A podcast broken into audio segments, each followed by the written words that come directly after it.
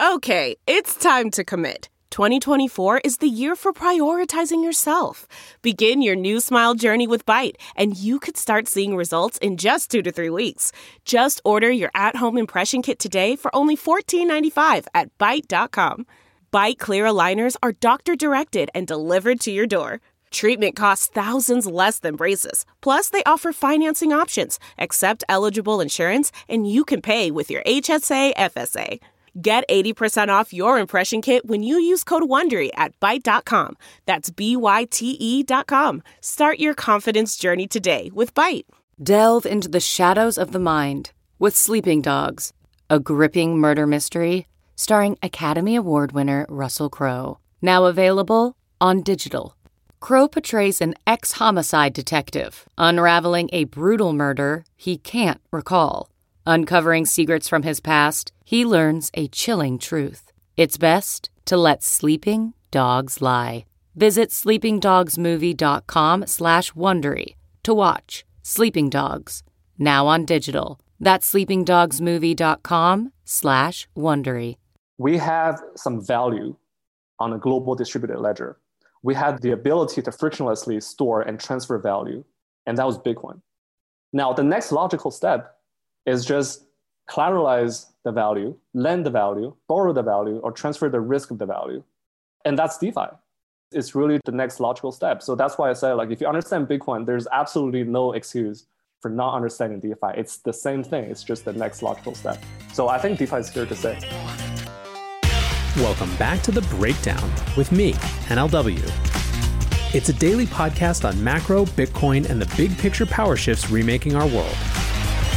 The breakdown is sponsored by Crypto.com, Nexo.io, and Elliptic, and produced and distributed by Coindesk. What's going on, guys? It is Wednesday, October 7th, and today my discussion is with Qiao Wang, and we get into everything from Bitcoin's macro resilience over the last couple weeks to where DeFi is in its cycle and what the long term actually looks like, what threats could undermine it, and whether or not Bitcoin ends up as the reserve asset for the whole space. First up, however, let's do the brief. First up on the brief today, we really are testing the theory of just how reliant on stimulus the markets are. Maybe the biggest question for traditional markets over the last few weeks has been whether there will be another stimulus package. When it seems like deals are getting closer, markets go up. When it seems like the parties are getting farther away, markets go down. This has gotten so significant that markets, which are historically hostile, at least on the face of it or from a narrative perspective, to a shift to the left, have gotten down with the idea of a Biden win because they think it might mean a bigger stimulus. Well, yesterday, President Trump tweeted out that he had ordered Mitch McConnell to stop negotiating, and the political goal was clearly to paint Nancy Pelosi as the intransigent one. The phraseology, however, made it really tough. It seemed like he was making a unilateral decision to end any possibility of a stimulus until after the election. Markets started tanking. The number of charts floating around on Twitter that show the huge line down are just incredible. Ultimately, the S&P 500 ended down 1.4% and even Bitcoin went down, prompting Keith McCullough to tweet that apparently Bitcoin needed a stimulus too. Now, President Trump has subsequently backtracked asking for specific bills to sign right now, like a direct stimulus bill right away. However, I have to say that the most prescient observations about this go to one, as you'll see later, Qiao, who says that his base case is that stimulus is inevitable based on where we are now, based on us having crossed a Rubicon before. And second, Stool Presidente himself, Dave Portnoy. He tweeted out, I'm on a plane. Donald Trump is trying to show people what will happen to the stock market if people don't elect him. However, he can't win by intentionally tanking the stock market like he just did. He will lose any economic votes he has, he will change his tune soon. Portnoy has, of course, been doing a victory lap ever since then, as Trump's tweets have tried to do exactly that and change that tune and walk it all back.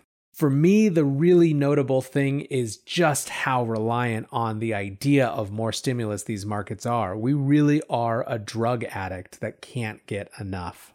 Next up on the brief today antitrust going after tech a House panel has issued a proposal after 16 months of investigation. This 449 page report says that Facebook and Google are monopolies while Apple and Amazon as well have too much power. Their biggest and most substantive recommendation is to consider legislation that wouldn't allow tech companies to own different lines of business, and this would ultimately also lead to breakups of companies that exist today. The response to all of this? Nada. Republicans aren't even close to interested in this type of legislation, and markets completely shrugged it off. Most of these stocks were flat, with Facebook down 1% and Apple was actually up 1.5%. The Bloomberg headline nailed it. It said Tech antitrust push faces brick wall from gap between parties. Basically, if you are interested in the depowering of these massive tech powered networks, you're going to have to just invent alternatives because change is not going to come from the top. Last up on the brief today, a brief update on central bank digital currencies. This was a topic I dug into much more deeply on Monday, specifically with regard to privacy implications, but I wanted to report some more news from the field. A deputy governor of the People's Bank of China has unveiled some numbers from the DCEP trials that happened in three Chinese cities between April and August. 113,300 consumer digital wallets were opened, as well as 8,859 corporate wallets. These processed the equivalent of 162 million across 3.1 million digital yuan transactions. Those transactions represented 6,700 different use cases. And so PBOC is claiming quite reasonably, I think, that this makes it the most widely used commercial CBDC. Trials, of course, have now expanded in China, so expect more on this over the coming months. The one other bit of CBDC news that I wanted to mention is that the Korea Herald is reporting that the Bank of Korea is moving from a research to a technical phase to actual trials. This is particularly interesting. Part of what I said on Monday is that over the course of this year, a lot of the CBDC efforts have accelerated, and this is certainly the case in Korea. The Bank of Korea had originally said that it didn't see a need for a CBDC, but then changed its tune very, very quickly. These trials will be a little bit different than China's trials, for example, because they'll start entirely virtual. With that, however, let's go to our main conversation with my guest, Qiao Wang. For those of you who aren't familiar, Qiao was at Messari for a while, helping get that company started, and now helps a variety of different types of startups across the space. He's also a personal trader, and I've always found his analysis particularly dispassionate, which is something that is so rare in crypto that it's often just on the face of it hugely differentiating. In this conversation, we talk about Bitcoin and its resilience in the context of macro factors over the last few weeks.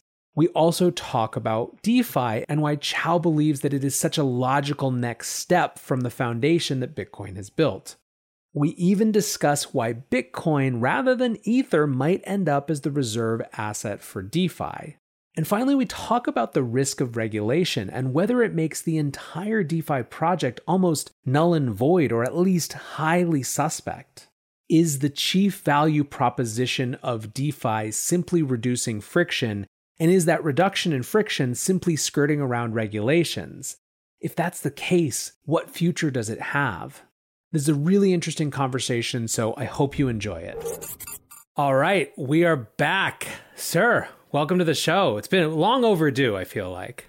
Yeah, I appreciate uh, having me over so I was just telling you before, I, I have been, uh, you know, I think that we're in a really weird moment right now. And I think that, especially going into the elections, we're poised to only see it get weirder in some ways. Uh, and you are a very keen observer, I think, of markets from a traditional perspective, a Bitcoin perspective, and a DeFi kind of crypto writ large perspective. So I thought it'd be fun to just kind of uh, let it rip and chat about what we're seeing going on out there and your perceptions of things. And that's kind of what I'm thinking.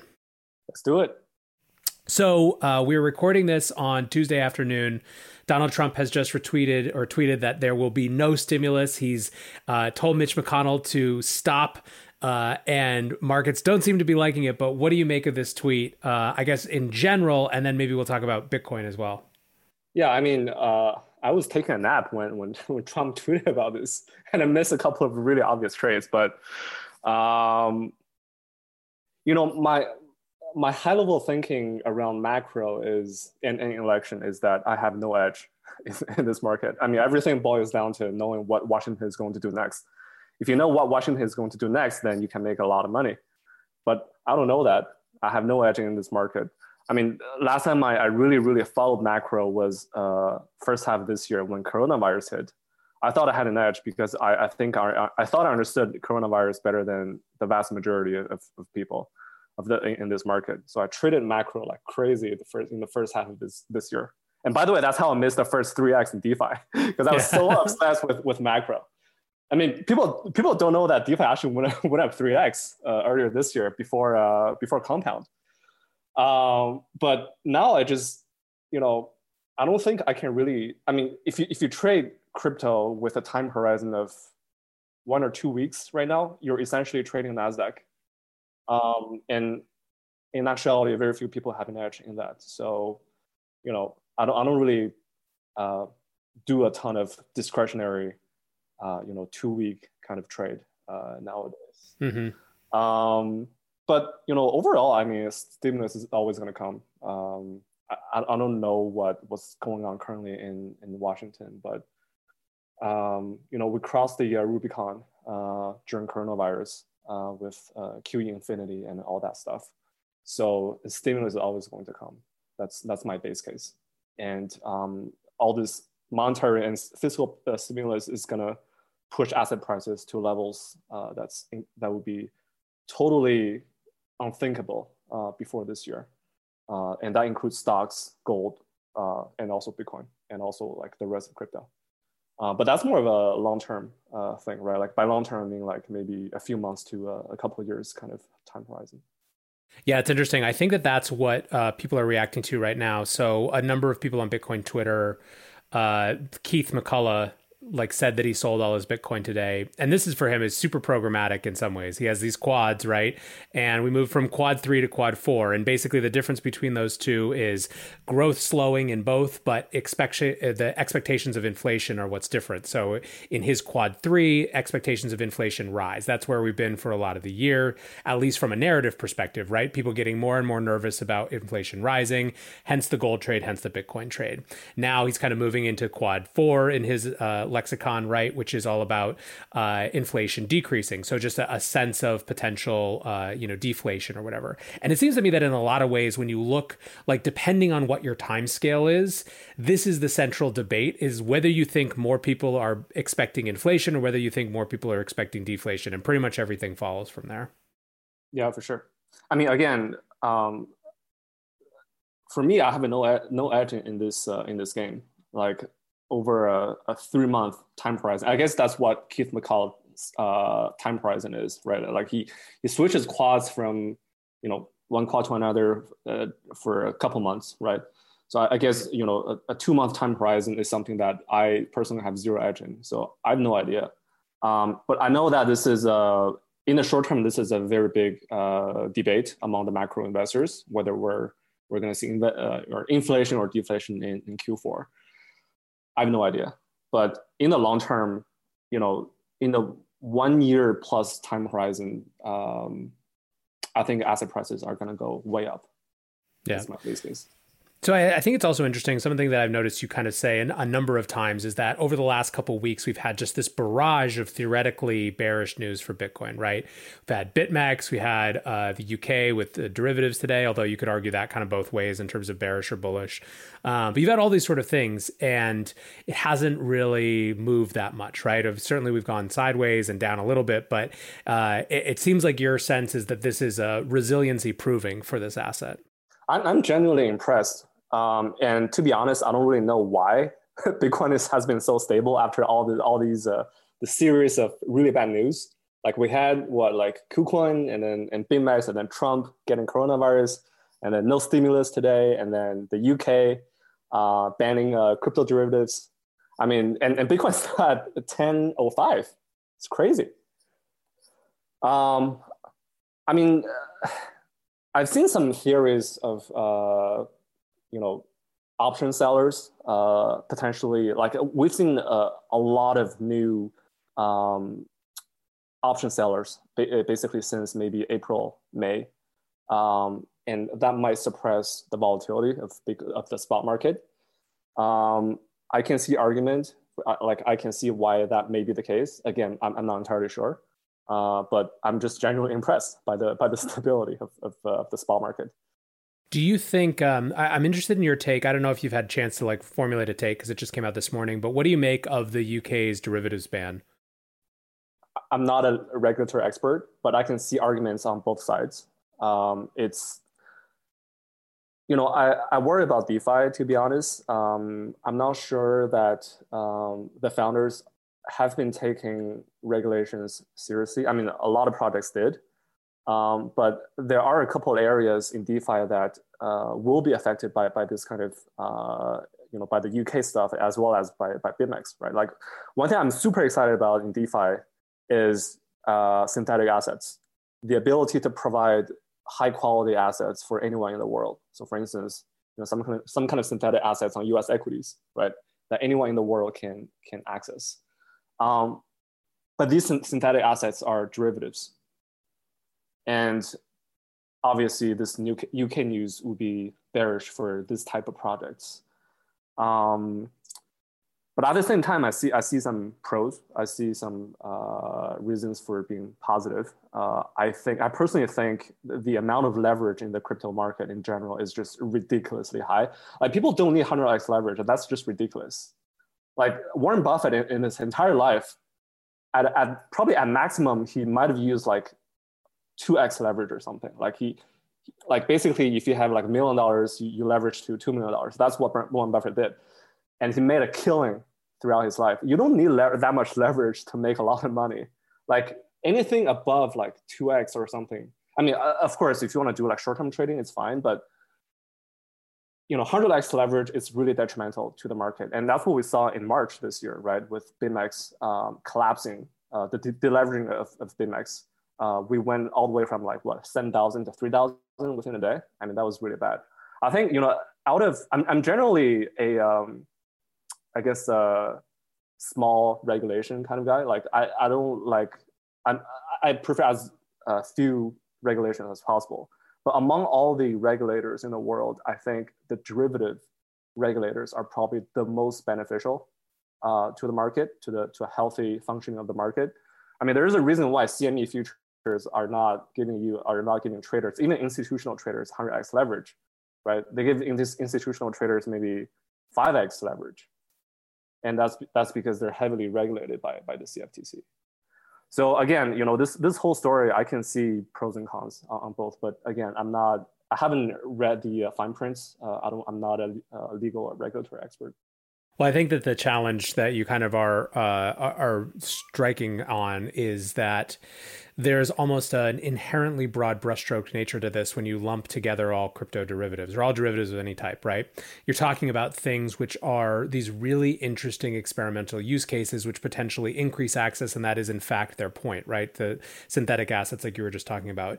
But you're also talking about like degenerate casino games online, you know, with the with the leverage. And theoretically you could I don't think it's unreasonable to expect regulators to get sophisticated enough to be able to differentiate between these two, but that's not usually going to be the first pass. It's either going to be it's an all or nothing type of situation, right? I think that's a good point. Yeah. So uh, you ran a couple of polls that I found really interesting about DeFi uh, DeFi investor sentiment uh, over the last couple of weeks. So what what was the idea of those polls? What was the prompting for that? Because I thought it was a, a kind of a. I actually referenced them today on the show uh, before we did this interview. So I guess the story goes back to uh, maybe early September. Um, when when SushiSwap, when the entire SushiSwap drama happened, uh, that was the first sign that told me maybe we're at, at the top. Uh, I mean, it's, it's just the kind of stuff that that usually happens at the top, right? Local top, not necessarily like multi-year uh, winter or something like that, but it's the kind of stuff that happens at local top. And um, and I said to myself, if this is indeed a top, then um, we're going to crash really hard because we just went through a parabolic 10x increase in the entire DeFi market, including all the uh, you know all the blue chips as well as the long tail of, of DeFi projects. Um, and today we are maybe on average 50% off the top, maybe 60%. Usually this is not the bottom in, in crypto. Um, usually we should be prepared for maybe 80% to 90%. Um, I mean, this may, may or may not happen, right? Like we, we might, this might be the bottom, but I wanted to see if um, the market is feeling fear and despair and anger. Um, but I don't really see that today. I still see a lot of hope. So my base case today is we're probably going to be lower still uh, two to three months from now. Uh, again, I could be totally wrong, but I think I, you know, based on all the, you know, triangulating a bunch of information, you know, the charts, the sentiment, um, I think I'm probably 60 to 70% confident I'm right. Um, so, you know, that's, that's why I did this poll this morning. But again, you know, DeFi, the fundamentals have been improving. like paradoxically, the TVL has been increasing over the last month. So, and, and the founders are building, are, are working really hard. I see a bunch of new projects in the private market. Like DeFi is, is here to stay for sure. Like it, it's, it's, DeFi is real. And uh, I'm fairly confident that two years from now, DeFi will be higher than it is today. This episode is brought to you by Crypto.com the crypto super app that lets you buy, earn, and spend crypto all in one place and earn up to 8.5% per year on your Bitcoin. Download the Crypto.com app now to see the interest rates you could be earning on BTC and more than 20 other coins. Once in the app, you can apply for the Crypto.com Metal Card, which pays you up to 8% cash back instantly on all purchases. Reserve yours in the Crypto.com app today. In this crisis, many investors aim to keep and grow their digital assets. Others seek to maximize the yield on their cash. Nexo allows you to achieve exactly these two goals. The company offers instant crypto credit lines against all major cryptocurrencies, with interest rates starting from only 5.9% APR. Nexo also lets you earn up to 10% annually on your fiat and digital assets. What's more, interest is paid out daily, and you can add or withdraw funds at any time. Get started at nexo.io. Introducing Elliptic, the preferred crypto compliance partner for businesses who want to grow with confidence. The busiest compliance teams rely on Elliptic's rigorous blockchain monitoring solutions to scale up and save money. Protect your customers, manage your risk, scale your business. Visit elliptic.co slash Coindesk to talk to a crypto compliance expert today. That's elliptic.co slash Coindesk.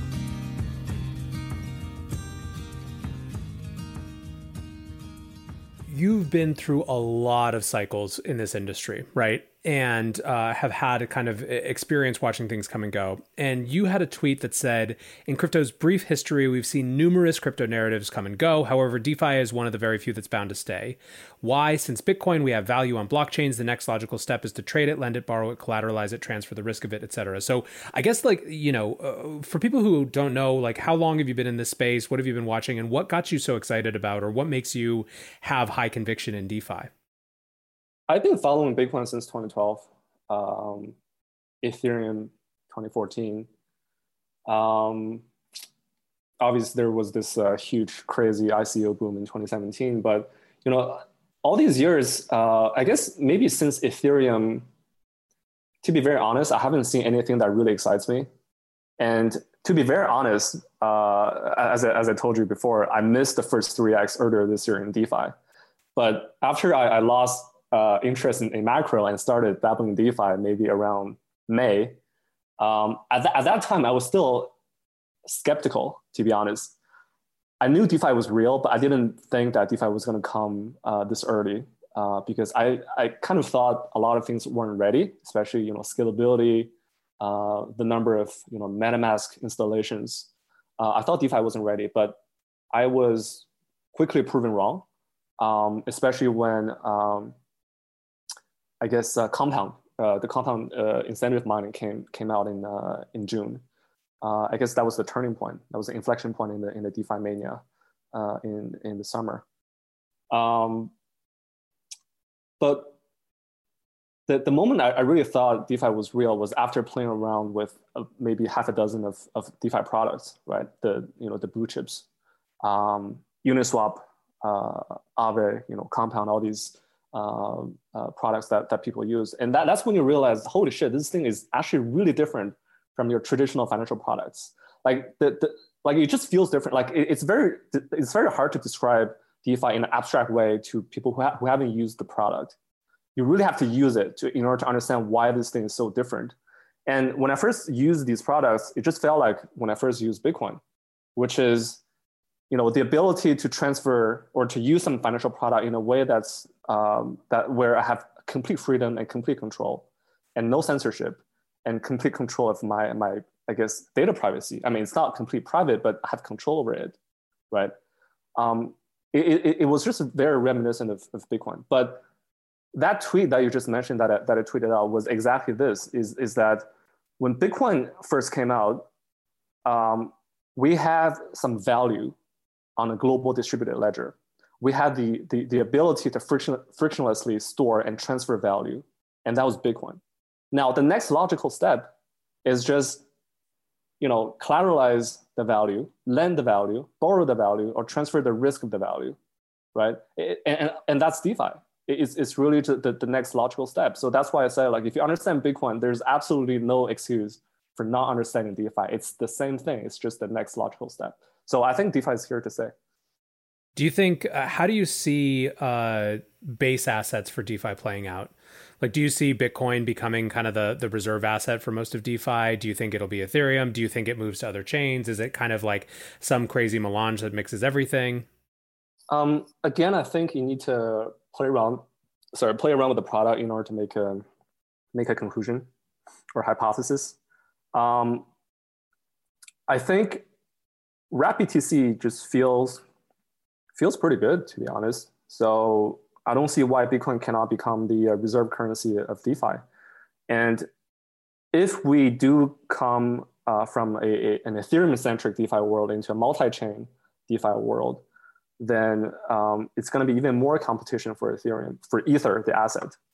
So I'm of the view that uh, maybe 60%, I'm not entirely sure, but maybe 60% that Bitcoin is going to be the reserve currency alongside the stablecoins, of course, right? I mean, stablecoins are always going to, I mean, as long as the, the regulators are going to with the, with the stablecoins, they're always going to be the primary asset for, for DeFi just because it's easier for, for mental accounting and, and, and store value how much have you been paying attention to stablecoins this year? Again, speaking of, uh, it's fascinating. Like the beginning of the year, alongside that macro narrative, obviously, all of a sudden, stablecoins shot right up, right? And then July starts, and we start minting $100 million in stablecoins a day. And I think we might have just passed 20 million total or 20 billion total, excuse me. Uh, but there's been so much focus on DeFi that that's kind of like it dropped off as a crypto narrative. Yeah, I mean, to your point, uh, I think there are two main catalysts for for the for the stablecoin growth. One is the the macro narrative earlier this year, right? Like U.S. dollar was the uh, the ultimate safe haven, uh, for better or for worse. Uh, even gold under really underperformed U.S. Uh, uh, dollar during the first sell off or deleveraging. Um, and then the second catalyst was DeFi, I think, right? when the yield went all the way from like eight percent uh, to maybe 50%, uh, all the stablecoins came in. And, and, and also that was the story with uh, RapBTC, I think, right? People uh, minted RapBTC and, you know, synthetic US. Basically, RapBTC is the BTC version of, of uh, stablecoins, right? Like these are just synthetic BTC and synthetic dollars. Uh, so people minted a bunch of these synthetic assets or re- synthetic reserve assets and used them to for yield farming. Basically, I think I think this was the uh, the second catalyst for uh, stablecoins this year.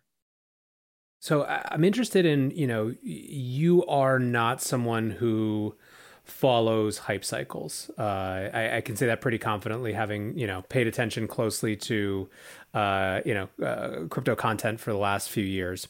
What what do you think is the best critique of DeFi and the worst critique? Um, best critique can also be it doesn't mean that it's like uh, uh, fully right. It's more like what's the right type of healthy skepticism i guess you could say?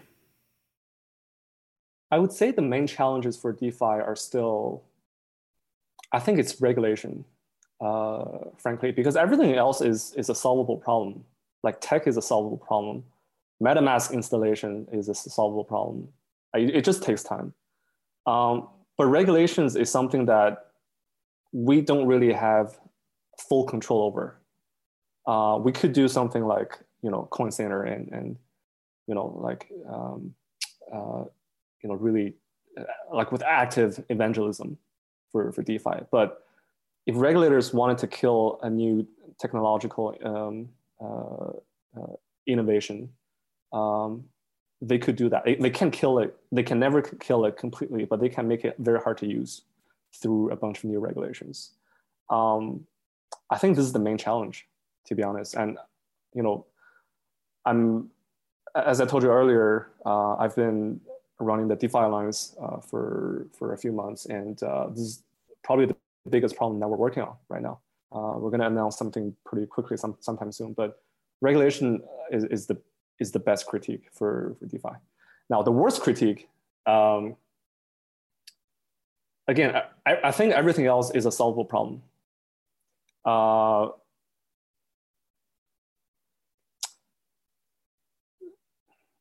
I mean, what, what are some of the criticism of, of, DeFi currently, right? Like, I don't know. The big, I think that you're, I think you hit the nail on the head when it comes to the regulation piece. That like, this is ultimately escaping notice right now because it's escaping notice right now, but that we're going to see a, a, a repeat play out of, you know, I mean, two years ago, right when the ICO boom was happening, people thought that they could kind of get away with it, and now we're just seeing the kind of wave of action stream in and I think that there's a concern that people it's if the chief value proposition ultimately is kind of a regulatory arbitrage or skirting around uh, legislation, it's not going to really work.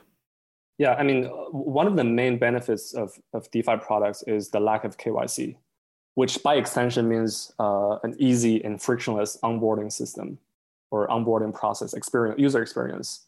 I, I think the entire DeFi at, at its core is about frictionless user experience and the lack of KYC is a main part of it, and that can get killed by by regulations. Do you see any scenario in which that doesn't get killed by regulations? Like how how does that how how does that play out differently? I guess is the maybe the interesting counterfactual. You know, I, am not an expert in, in, in the regulation sure, yeah, me neither. so uh, unfortunately, I can't provide a informed answer. Um, yeah. But uh, I don't know. I don't know to be honest.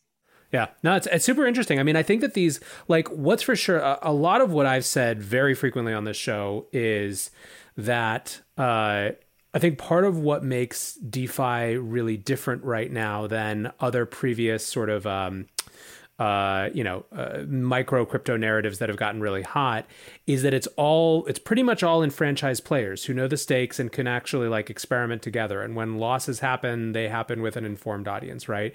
It's a very different than Korean pensioners, you know, buying a bunch of Cardano, you know, in, in 2017 and things like that.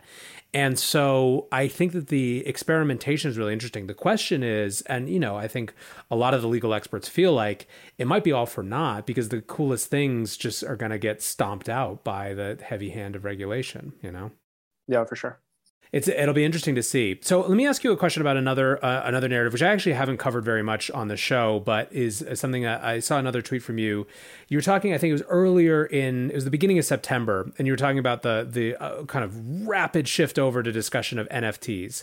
What's your take on on that? Like, eh, you know, how how has that changed since then? You know, is it was it just people looking for eh, something else to talk about because DeFi started to cool yeah. down a little bit? Like, yeah, for sure. I mean, it's it's both. I mean uh, first of all, this fucking NFT narrative is so fucking dumb. Sorry about my language, but it's not that the NFT projects are dumb. Like there, there's some really great projects, but NFT it stands for literally non-fungible token. Like being bullish on NFT is like being bullish on ERC20. What the fuck does that even mean? Right? Yeah. Like if you want to be bullish on something, you want to be bullish on some applications that are build using NFTs, using uh, you know whatever you know non-fungible token standard on, on Ethereum or whatever, right?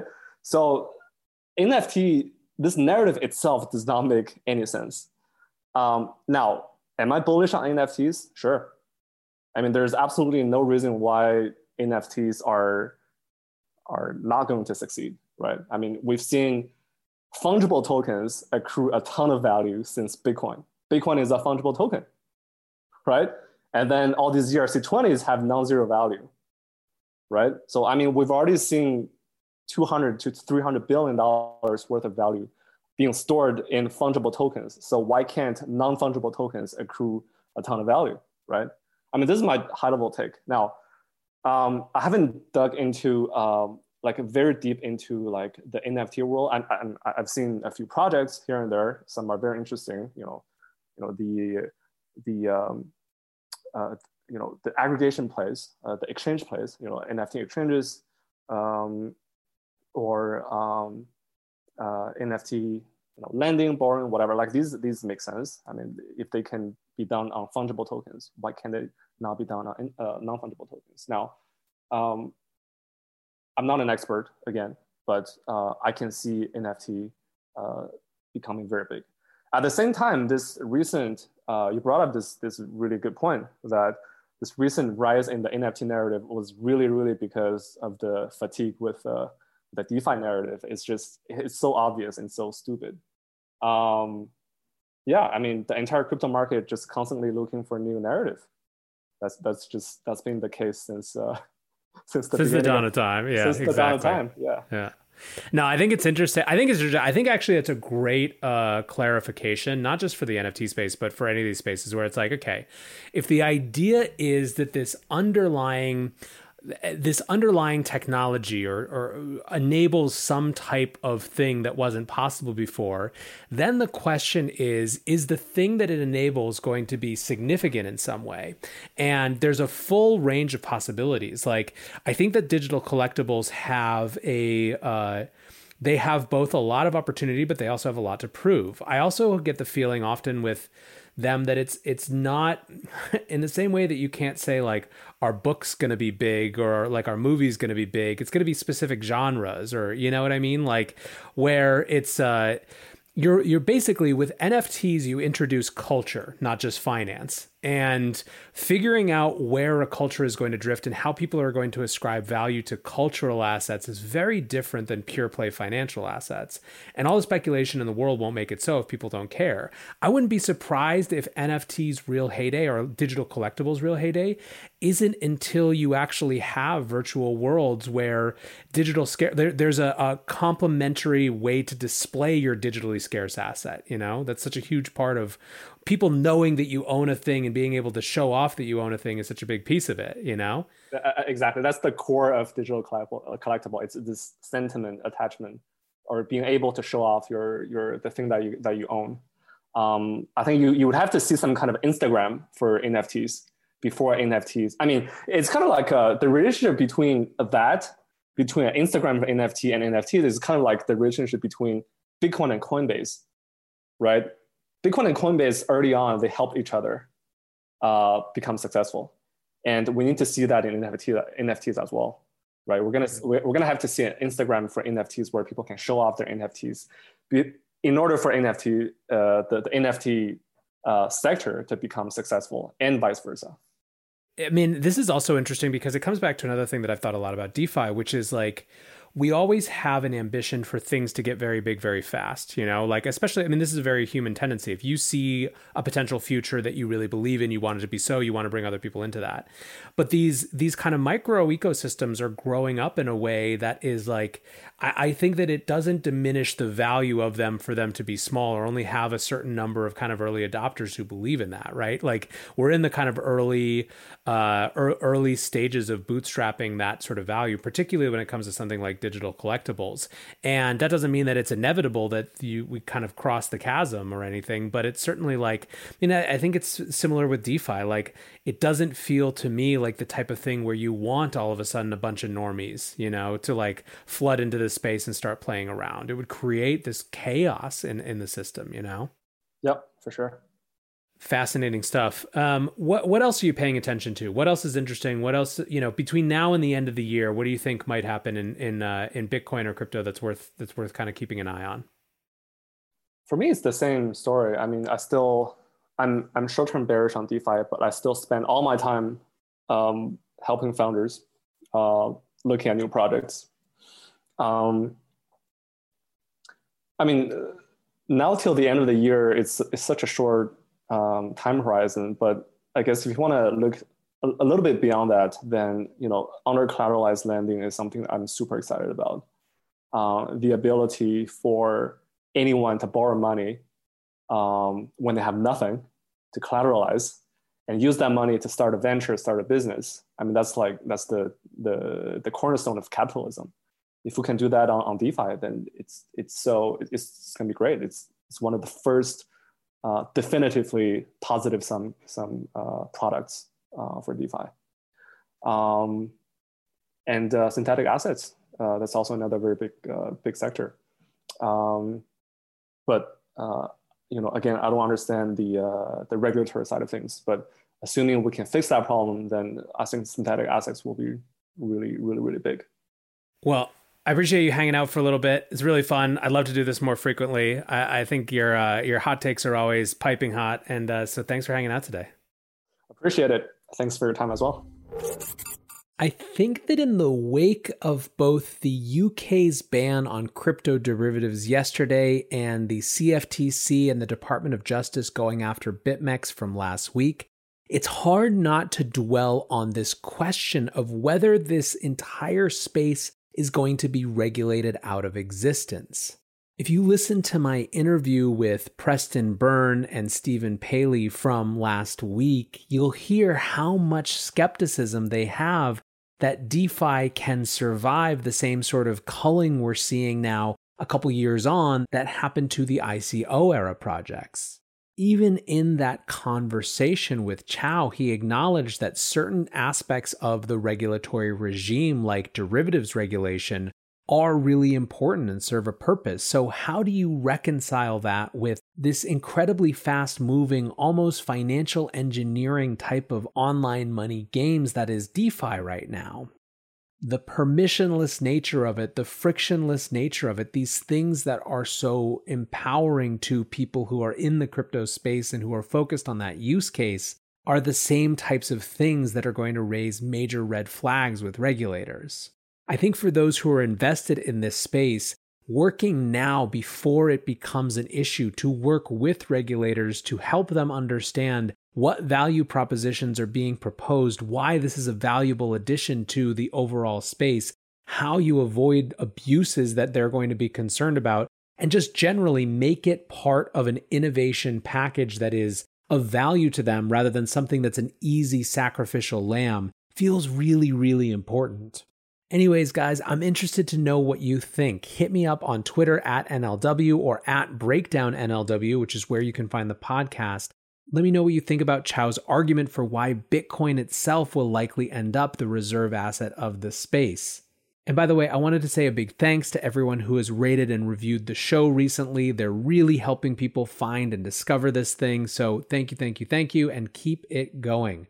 Anyways, guys, until tomorrow, be safe and take care of each other. Peace. One, two, three, four. Those are numbers, but you already knew that. If you want to know what number you're going to pay each month for your car, use Kelley Blue Book My Wallet on Auto Trader. They're really good at numbers. Auto Trader.